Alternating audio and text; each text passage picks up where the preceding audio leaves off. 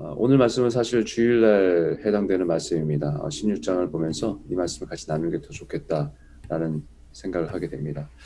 인생 경영, 어, 우리가 읽은 본문의 중심적인 단어는 경영, 행사, 계획이란 단어로 표현되어 있습니다. 쉽게 말하면 계획한다는 거죠. 계획하고 planning 한다는 것입니다. 대부분 많은 사람들은 어, 짧게는 하루, 또 길게는 전 인생을 계획하고 준비하고 살아갑니다. 어, 특히 생각나는 것은 어릴 때 방학을 하게 되면 우리가 제일 먼저 어, 하게 되는 일이 있었습니다. 지금은 모르겠어요. 우리 아이들이나 자녀들은 그런 걸 하는지 모르겠는데 어, 하루 일과를 계획하는 거 혹시 여러분들 어, 기억나십니까? 동그란 원을 그리고 거기에 마치 피자 조각처럼 시간대를 이렇게 나눠 갖고 어, 뭘 할 것인지 나름대로 계획을 세우죠. 어, 기상 시간, 뭐 그다음에 잠자는 시간, 공부하는 시간, 그다음에 자유 시간, 뭐 이런 시간들이 이름을 붙여서 시간을 계획합니다. 아, 근데 여러분들이 여러분들은 어떤지 모르지만 계획한 대로 잘 되던가요?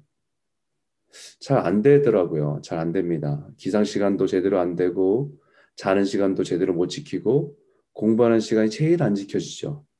그리고 제일 잘 지켜진 시간들은 자유 시간.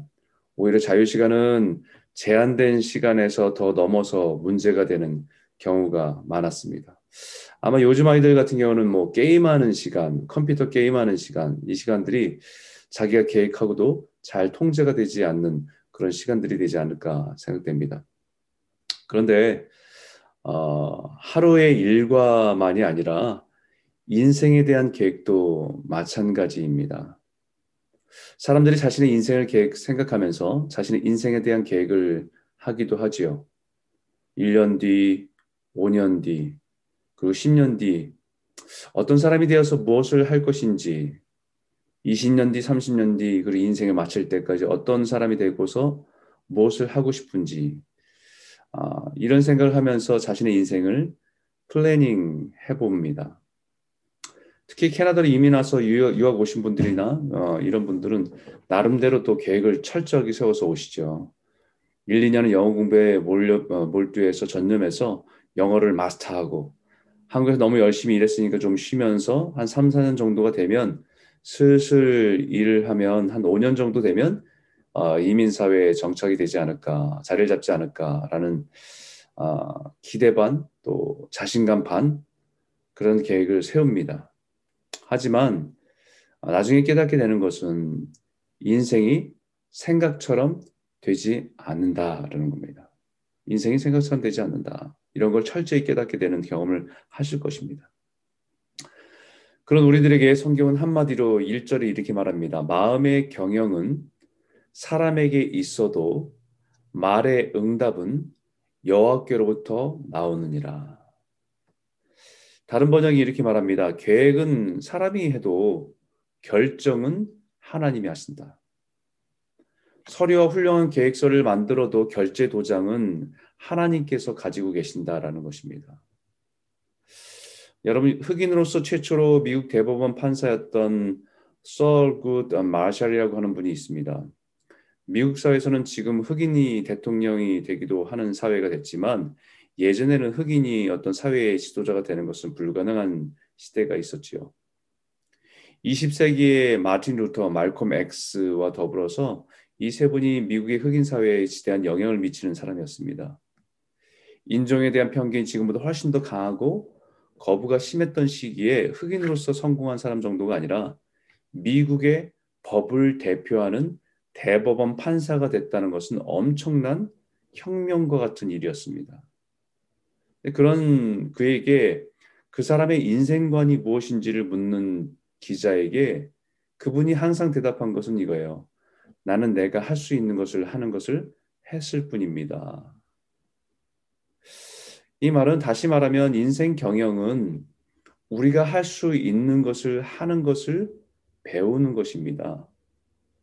내가 아무리 계획하고 노력하고 한다고 해도 다 되는 것이 아니라 하나님이 우리 인생에 할 수 있도록 허락하신 것을 우리가 하는 것이죠. 우리 인생은 하나님의 축복이 없이는 아무것도 할 수 없습니다. 하나님의 결제가 없이는 아무것도 할 수 없습니다. 왜냐하면 이절에 사람의 행위가 자기 보기에는 모두 깨끗하여도 여호와는 심령을 감찰하시느니라 라고 말합니다. 자신의 행위가 자기 보기에는 깨끗하다고 깨끗하다는 말은 자신의 눈으로 자신의 생각에는 옳은 것 같고 좋은 것 같아서 계획하고 인생을 경영하여도 그것이 잘못된 것을 계획하고 잘못된 길을 선택한 것일 수 있다는 것입니다.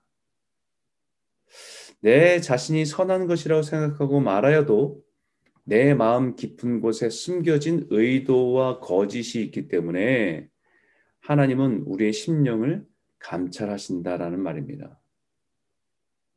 우리 마음을 마치 영적 MRI 같은 것으로 샅샅이 스캔하신다는 말씀입니다. 이 말을 잘 보여주는 예가 아브라함과 롯의 갈등이 있을 때에 아브라함이 롯에게 이 땅을 가지고 또 목자들이 갈등을 할 때 아브라함이 어, 자기 조카인 롯과 함께 그 갈등에 대한 자신의 어, 원칙을 말합니다. 네가 좌하면 내가 우하고 네가 우하면 내가 좌하리라.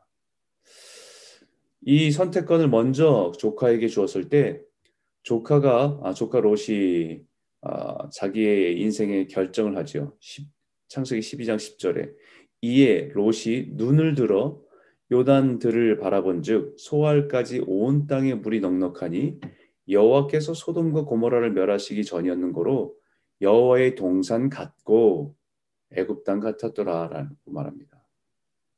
롯은 자신의 인생의 경, 인생의 길을 앞으로 인생 길을 경영하면서 나아갈 땅을 보았습니다. 보면서 자기가 보기에는 여호와의 동산 같은 땅을 선택했습니다. 그 땅이 소돔과 고모라였다고 성경은 기록하고 있는데 어, 실제로 그것을 바라보면서 자기 볼땐 너무 좋아 보이고 그 땅에서 살아가고 그 땅을 소유하고 그 땅에서 미래를 꿈꾸는 것이 롯의 인생 경영이었습니다. 어, 실제로 많은 사람들이 이런 실수를 참 많이 하지요. 우리도 많이 합니다. 결혼이나 직업을 선택해도 우리 눈에는 우리 눈에 보기 좋은 것을 찾지요. 때로는 그것이 우리가 보기엔 좋아 보였지만 하나님 보실 때는 좋지 않을 때가 많습니다. 사람은 좋아 보이는 것을 찾지만 하나님께서 진짜 좋은 것이 무엇인지를 아신다는 겁니다. 우리에게 좋은 것이 무엇인지 아신다는 거죠. 우리가 보기에는 좋아 보이고 선한 것 같은데 그것이 악한 것으로 고통을 주는 것이 될 수도 있고 어떤 것은 별로 좋아 보이지 않는데 그것이 오히려 우리 내 인생의 복이 되고 기쁨이 되기도 하기 때문입니다. 왜냐하면 우리는 눈에 보이는 것에 의해서 판단할 뿐이지 그 안에 무엇이 있는지 알 수 없기 때문입니다. 어떤 것이 그 안에 숨겨져 있는지 알지 못하기 때문입니다. 그렇기 때문에 3절에 이렇게 말합니다. 너의 행사를 여호와께 맡기라. 그리하면 네가 경연한 것이 이루리라. 너의 모든 것을 주님께 맡기라는 말입니다. 주님께 맡기라. 주님께 맡기라. 근데 사람들은 이 말을 참 많이 오해합니다. 무슨 일이 잘 안 풀리거나 어려운 일이 생기면 아이 몰라 주님께 맡겨버렸어 알아서 해주시겠지 이렇게 말씀하시는 분들이 있습니다. 그것은 약간의 오해가 있는 것이죠.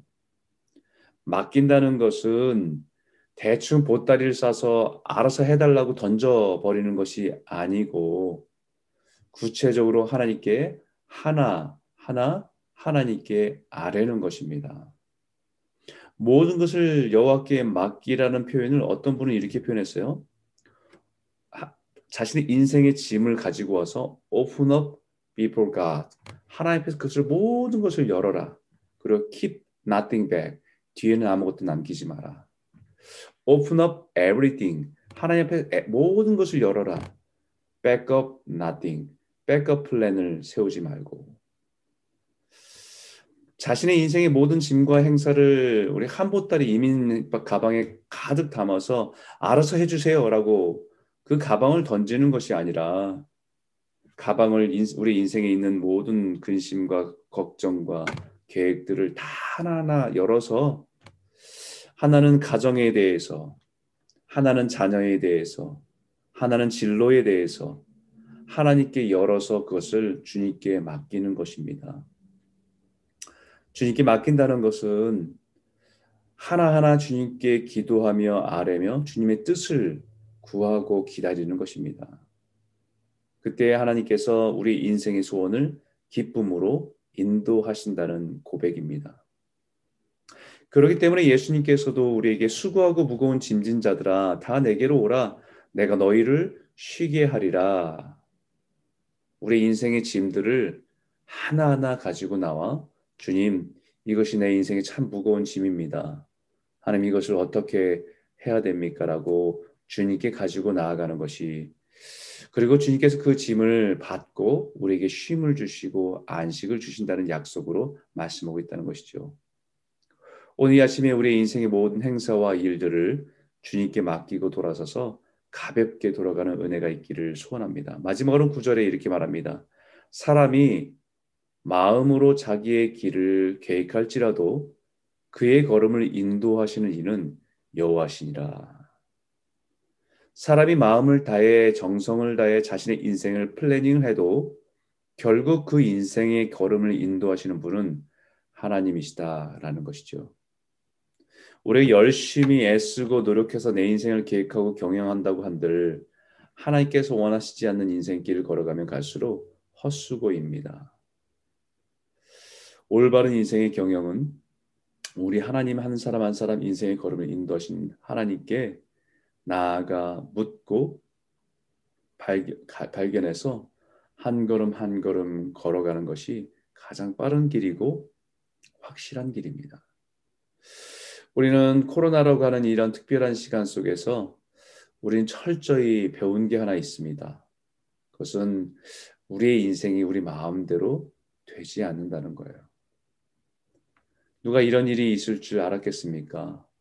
어, 이런 일로 인해서 우리의 생각들이 모든 계획들이 우리 마음처럼 되지 않는다는 것을 우리는 배우고 있습니다. 오늘 다시 한번 이 아침에 엎드릴 때 하나님 우리가 우리 인생에 때로는 여러 가지 계획들을 세우지만 또 계획을 가지고 열심히 일하고 살아가지만 그거보다 먼저 하나님의 하나님 앞에서 우리의 인생의 짐들을 열어서 하나님께 의탁하고 하나님의 마음을 구하고 하나님의 뜻을 따라서 오늘도 믿음의 걸음들을 순종하며 걸어가는 저 여러분 모두가 되시기를 주의 이름으로 축원합니다.